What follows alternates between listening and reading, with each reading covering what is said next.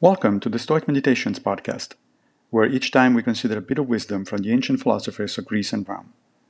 I am Massimo Pigliucci, a professor of philosophy at the City College of New York, and I will guide you through this reading. Let's reflect on Seneca, on the Happy Life, section 3. When I say our opinion, I do not bind myself to any one of the chiefs of the Stoic school, for I too have a right to form my own opinion. I follow nature, which is a point upon which every one of the Stoic philosophers are agreed. True wisdom consists in not departing from nature and in molding our conduct according to her laws and model. Again, two important things to note in this passage. First, Seneca is stating his independence of thought from previous Stoics.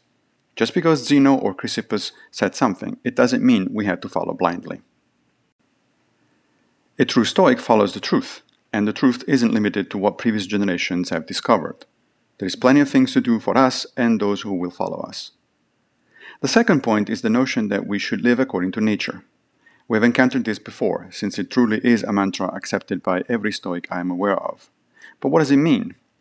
Well, since human nature is the nature of a highly social being capable of reason, to live according to nature means to use reason to make this a better world. After all, as Seneca says elsewhere, Virtue is nothing but right reason. Thank you for joining me for another Stoic meditation. I will be back with a new episode very soon, if Fortuna allows, of course. If you like this podcast, please consider supporting it by opening your browser and going to anchor.fm forward slash stoic meditations. Also, please take a minute to give the podcast a good review on whatever platform you use to listen to it.